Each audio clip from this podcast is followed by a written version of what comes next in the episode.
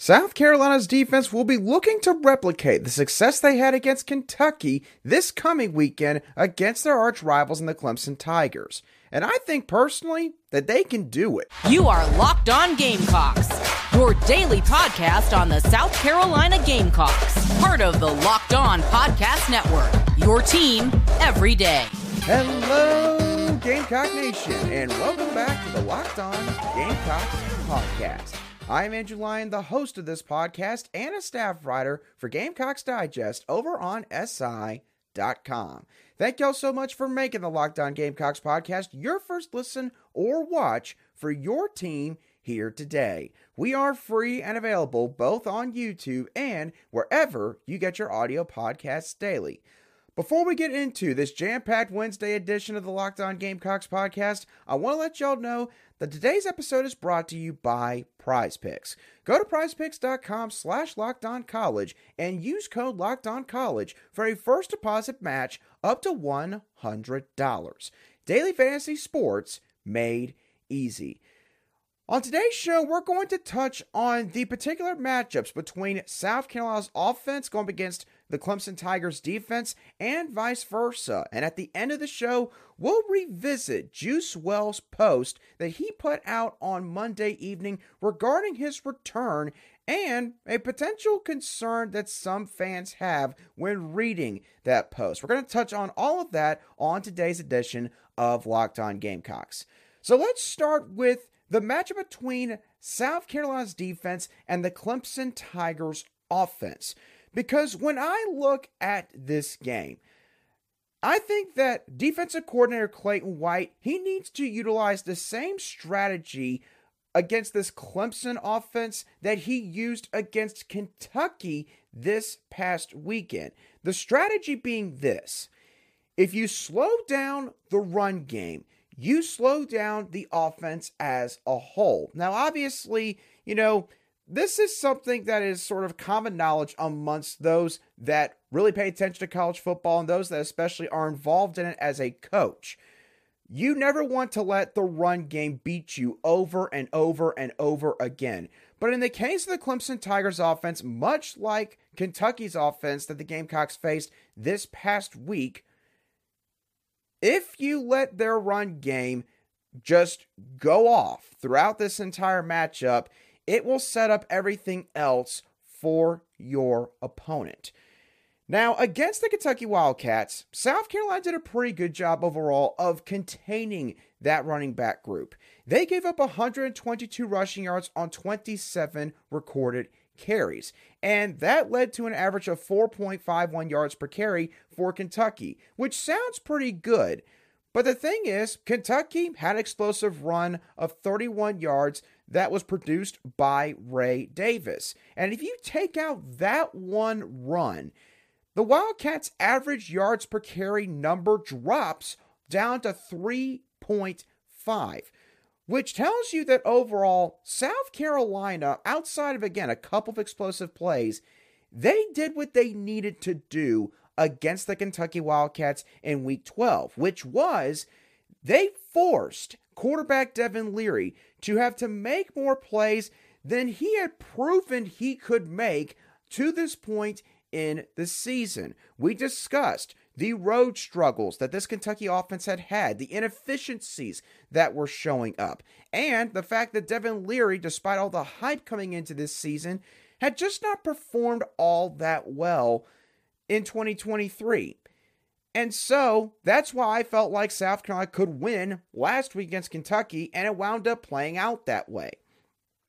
And I think that the Gamecocks defense has the same opportunity this week against this Clemson offense, because the Tigers, they rely pretty heavily on their running back tandem of Will Shipley and Paul Mafah. And they also have a very methodical and conservative short yardage passing game to go along with that. The Tigers are not going to be built on explosive plays, much like the Gamecocks offense is. This is a unit that wants to drive down the field and really grind out long drives of eight, nine, or ten or more plays. And Will Shipley and Paul Mafah, the thing that is uh, dangerous about those two running backs is they are really tough to bring down. They both average five point one and five point four yards per carry, respectively. They don't always go down on first contact. You got to bring your lunch pail, so to speak, when you are trying to tackle these guys one-on-one in open space. And you've definitely got to try to attack their lower half. Otherwise, you stand a good chance of getting stood up and basically just kind of brushed to the side by both of these players. Now, the key difference between the Tigers' rushing attack and Kentucky's rushing attack is Kentucky's offensive line, while I wouldn't say they are great, I would say that the Wildcats' offensive line is a solid unit. It is a good unit. But Clemson's offensive line, I think, is a little bit worse than what Kentucky showed against South Carolina back in week twelve. This unit gives up an average of six point three six tackles for loss per game, which ranks ninety-sixth in the F B S, one of the worst marks in the country. And to get an idea of what this unit looks like on the field, I went back and watched their game against N C State specifically, because for one, that game was on the road, and two, N C State, their base defense is a three three five defense, which is what I would expect South Carolina to run once again this coming Saturday night. And when I watched that game, the Wolfpack did a really good job of stuffing the run game on early downs and forcing the Tigers into a bunch of third and eight plus obvious passing down situations, essentially putting the game in Cade Klubnik's hands. And if South Carolina can do the same thing on Saturday night in Williams-Brice, I think their chances of winning increase exponentially.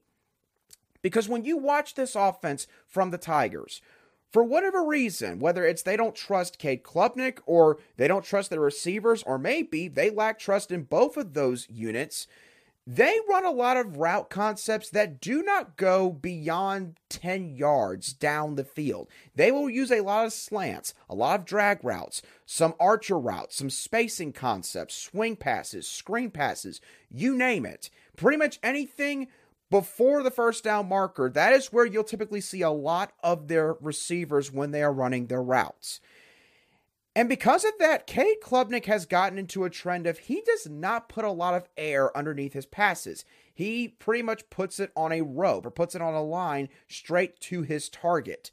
And because of that, I think South Carolina's defensive front, they could be active with their hands in this game in terms of trying to bat down passes at the line of scrimmage. Maybe they could tip a couple passes, keep it in the air, and give themselves an opportunity to get a couple of interceptions. They've been very good with that over the past few weeks, South Carolina's defensive front. And so it would not surprise me at all if that is a point of emphasis for them again this coming Saturday. And the last thing I want to touch on before we move on here, Cade Klubnik, I'm by no means trying to say that he's a bad quarterback. I think that he does have some positive traits to his game. But when you look at his home and road splits on his stat sheet for the twenty twenty-three season, it is clear and evident that Cade Klubnik is a very different quarterback in a negative way when he is playing away from Memorial Stadium and on the road. And the thing is, he's not really played in front of that many hostile environments this year. He played in front of a Duke crowd, a Syracuse crowd, Miami crowd, and N C State crowd all on the road. And only one of those games saw an attendance of more than forty-nine thousand fans. That game was against N C State. South Carolina's Williams-Brice Stadium holds up to seventy-seven thousand people. This will be by far the most intimidating environment that Cade Klubnik has played in to this point in his young college career. And if he is forced to have to make plays to win this game for Clemson, I really mean it when I say it, I like South Carolina's chances to win this football game. Obviously, stopping Will Shipley and Paul Mafah, or at least slowing them down enough, that is definitely a task in and of itself. But if you can accomplish that goal like you did again last week against Kentucky's Ray Davis and Ramon Jefferson, then I think the Gamecocks, at least offensively, they will give themselves a good shot to win this football game.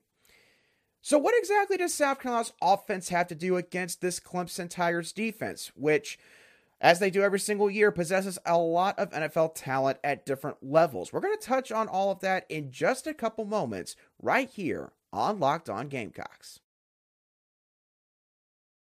Today's show is brought to you by Prize Picks. Now, I really like using Prize Picks because Prize Picks makes it really simple and easy to make your selections for upcoming games, whether it is football, basketball, college, or professional. All you got to do is pick anywhere from two to six athletes from different sports or different matchups and pick whether or not they're going to go more than or less than their projected stat line that is provided by Prize Picks. The N F L's got a couple games going on on Thursday, with Thanksgiving taking place. And one of those games is the San Francisco forty-niners taking on the Seattle Seahawks all the way up in the corridor of the Northwest. And I think that Seattle quarterback Geno Smith is going to struggle in this game and throw for less than two thirty-nine and a half passing yards because the forty-niners defense is uh, top five in the league. Seattle does not have very much of a run game to complement their passing game, and it's also a very short week, so the signals and play calls are going to be a lot more simple, which means San Francisco will be able to feast on that Seattle offense a lot more than maybe they would on a regular week. If you agree with me, or maybe you're interested in checking out some other games and athletes, be sure to go to prizepicks.com slash LockedOnCollege and use code LockedOnCollege for a first deposit match up to one hundred dollars. Again, that's prizepicks.com slash LockedOnCollege and promo code LockedOnCollege for a first deposit match up to one hundred dollars. Prize Picks, daily fantasy sports made easy. Welcome back to this Wednesday edition of the Locked On Gamecocks podcast, where we cover your team every single day. And as always, I really appreciate each and every one of you everydayers who make the Locked On Gamecocks podcast either your first listen, wherever you get your audio podcast daily, or your first watch on YouTube. Now, when looking at South Carolina's offense and how those guys match up against this Clemson Tigers defense, the main takeaway that I have is that Spencer Rattler and this unit are going to have to make the most of their opportunities that they get against the Tigers on Saturday night. Clemson, look, whether you hate them or maybe you're a Tiger fan that's watching this show just because it is rivalry week, uh, either way, I gotta admit, the Tigers, they've got some really solid dudes at each level of this unit. I th- think plenty of Gamecock fans would agree with that notion. They've got plenty of N F L guys like Xavier Thomas and T J Parker on the defensive line. Their linebackers, Barrett Carter and Jeremiah Trotter Junior, both of those guys are probably day one and day two draft picks. And then Nate Wiggins at the cornerback position gives Clemson fans a lot of confidence that maybe they can lock down Xavier LeGay. We'll see, of course, if that is the case once Saturday night arrives. But the point here is that Clemson has got a really good defensive unit, and that is really no different from what we have been saying over the past five, six, seven years and what we have seen from that football team. They run a multi-front defense, so they will show you sometimes a four two five look. Sometimes it will look like they basically got five people along the line of scrimmage. They will give you a bevy of different fronts and looks. They will shift guys around, especially if you maybe have an audible where you end up changing your entire formation and set, or maybe you motion guys out to different areas of the field. And they do a lot of that to try and throw you off on the offensive line or at the quarterback position. They try to give you a bunch of different visual cues to have to keep in mind. And that is to make you overthink. It's to make you make a mistake and shoot yourself in the foot so that they can go and make a play in the backfield. So with all that bearing in mind, how will South Carolina need to attack this Tigers defense? Well, the first thing that I'll go ahead and get out of the way is this. I will say I think it is going to be a struggle for the Gamecocks when it comes to trying to produce a run game. Now, does that mean that Dalvin Loggins is not going to try to run the football on Saturday night? No, it does not. Dow Loggins is going to still see if he can get something out of that backfield with Mario Anderson Junior, Dontavious Braswell. You know, DeKaren Jordan might be back this week, but who knows if he's one hundred percent or not. And it would not surprise me at all if maybe Lenore Sellers gets some more snaps. Maybe they see a different package this week, because I have to admit, I understand, you know, putting things on film and what that can do in terms of defenses preparing for him, but I think South Carolina was a bit too predictable, in all honesty, with Lenore Sellers this past week. I think they need to switch things up a little bit with that package, or give him just a completely new package if you're going to use him against the Clemson Tigers defense. Point being, I think it's going to be an all-hands-on-deck approach when it comes to the run game, but either way, I don't think they're going to get much out of it, because Clemson's very athletic, especially up front. Uh, Spencer Rattler, you are going to have to move him around some. Clemson is known for having a very good defense in terms of pressuring the quarterback. Now, in terms of actually accumulating sacks, I would say that they're not the best in this regard. They used to be tops in the country when Brent Venables was there. Brent Venables has been in Norman, Oklahoma for the past couple of seasons. And with Wes Goodwin, they're a defense that now is uh, more predicated around just trying to flush the quarterback out into uncomfortable situations, rather than just basically sending seven, eight guys into the box and trying to get an immediate sack within like a second or two of the ball being snapped. So I think that South Carolina, look, if they were able to hold up last year against what Clemson had up front, then I think that they can do it again this year against this Clemson defensive front. But if you're Dalvin Loggins, you're still going to have to do some different things with Spencer Rattler to try to protect him, and also give him some different looks. You're going to have to use some bootlegs and rollouts to get him moving out of the pocket, essentially move the pocket horizontally on the football field. You're going to probably have to use some misdirection. You're going to have to definitely use the screen game at times. Use some motion to help your quarterback out. Moving the launch point, which I just basically talked about with bootlegs and rollouts. Dalvin Loggins is going to have to call a really good game on Saturday night just to give the Gamecocks some opportunities, because the way I see this game is, again, very similar to how sort of the Kentucky game actually played out, which was the Gamecocks had a very tough time consistently moving the football. They had very few drives that really got deep into Kentucky's territory last week. I foresee the same kind of game this week against Clemson. I think that South Carolina can drive down the field in certain stretches in this game. I think having a good start will be important for them when Dalvin Loggins is going through his fifteen or twenty play script. I think you definitely have to see Spencer Rattler and Xavier LeGay show up and show out. And as I'll get into more so on the Friday show, I think that you'll have to see sort of a third person really stand out amongst those skill players for South Carolina's offense. But I will warn you, Gamecock fans, this is going to be a game where sometimes uh, offensive drives are going to be very ugly. You might see, once again, a lot of three and outs in this matchup. I just realized that my Gamecock helmet is not rotating like it was probably at the beginning of the show, so that's great. But to get back to what I was talking about, there's going to be ebbs and flows in this game. So the key for South Carolina overall is when you get to Clemson's side of the field, when you get inside their forty-yard line, you have got to take advantage of opportunities to score points. Whether it is a field goal or a touchdown does not matter unless you're in a certain situation late in this ball game. You've got to find ways to score when you have your opportunities. Against Kentucky last week, there was a couple times where South Carolina, they blew their chances. For example, South Carolina was in field goal range at one point in the second half against Kentucky's defense. And it was, I want to say, you know, third and ten plus. It was an obvious passing situation. But Spencer Rattler, he wound up sort of running basically straight backwards because he got pressured, and he got sacked at right around the fifty-yard line, and it took South Carolina completely out of field goal range. Mitch Jeter couldn't even go out there and attempt a kick, and instead they had to punt. You cannot make those kind of mistakes against this Clemson Tigers defense. No bad penalties, no badly timed sacks.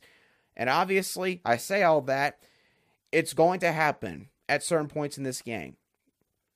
But this offense, I still think, with the play calling that they have from Dalvin Loggins and the stars that they do have, I do think that they will still have a couple of opportunities in this matchup. But to reiterate my point one more time, you're going to have to capitalize on it when you get those chances. Now, we'll talk more about the Palmetto Bowl over the next couple of days with my Thursday and Friday show. But to end today's show, I'm going to revisit what all we discussed with Juice Wells on our Tuesday show after he announced that he was returning. Was there a part of the post that maybe I overlooked that I know that some of you definitely pointed out when I posted the show on Tuesday? We're going to dive into that whole conversation once again in just a few moments right here on Locked On Gamecocks.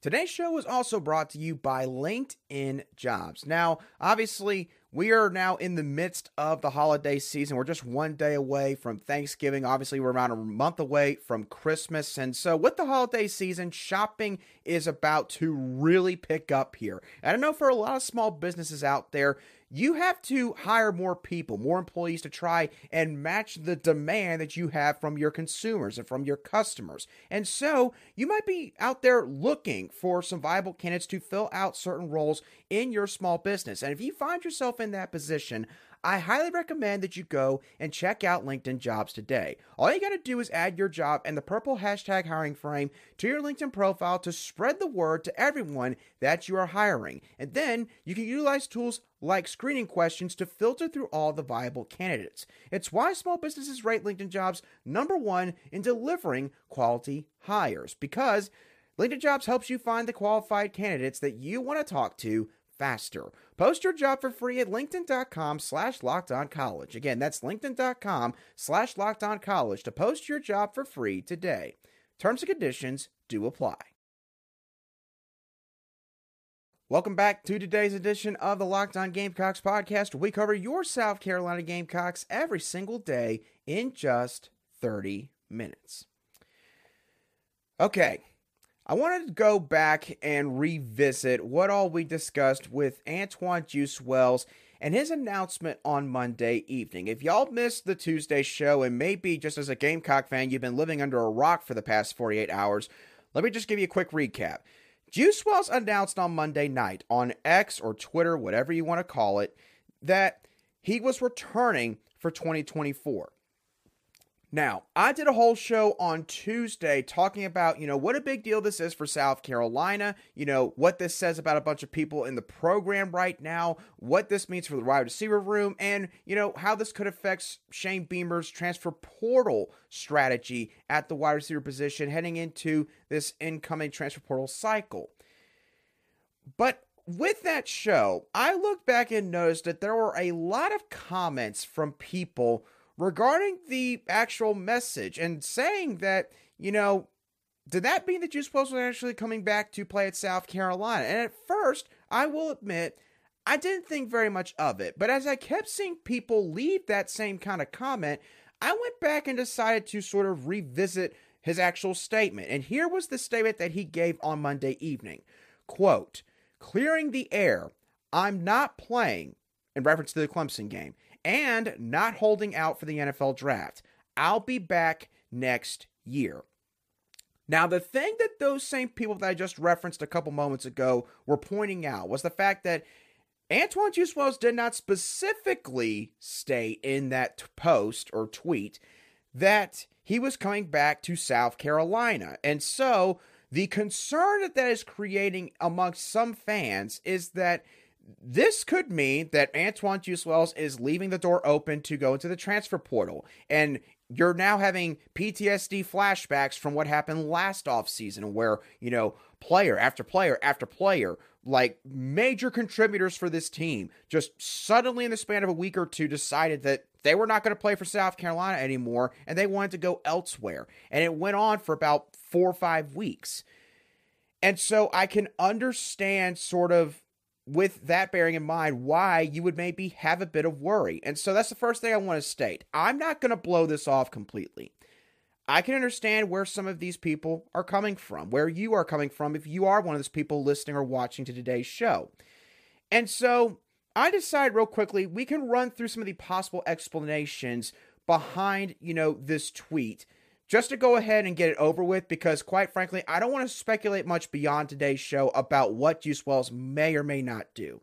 So here's the first explanation.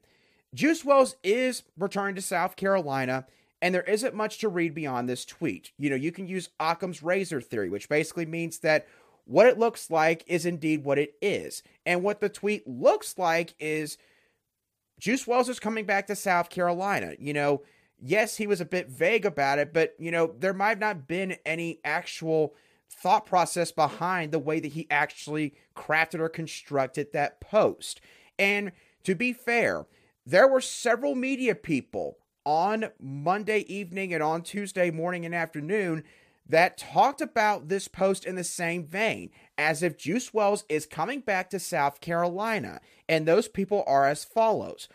Former one oh seven point five The Game afternoon host Heath Klein. The Fan's Mark Ryan from the Upstate. Yes, I know a lot of y'all don't like him, but still, he did talk about this. Sports anchors Chaz Frazier and Mike Gillespie from A B C Columbia News. And Chase Justice of W Y F F News four in Greenville, which I believe is their N B C affiliate. So the point here is, those people talked about Juice Wells' post like that means he is coming back to South Carolina. And I would take their word for it, the majority of them, that they have people on the inside that are telling them that that is what is happening here. So that is the first possible explanation, is that it is what it actually is. Juice Wells is coming back to South Carolina. But again, there are other ways that you can interpret this. Here's the second sort of possible explanation. Maybe this is a leveraging type of post. Maybe Juice Wells is leveraging the possibility of him going into the portal for possibly more N I L money.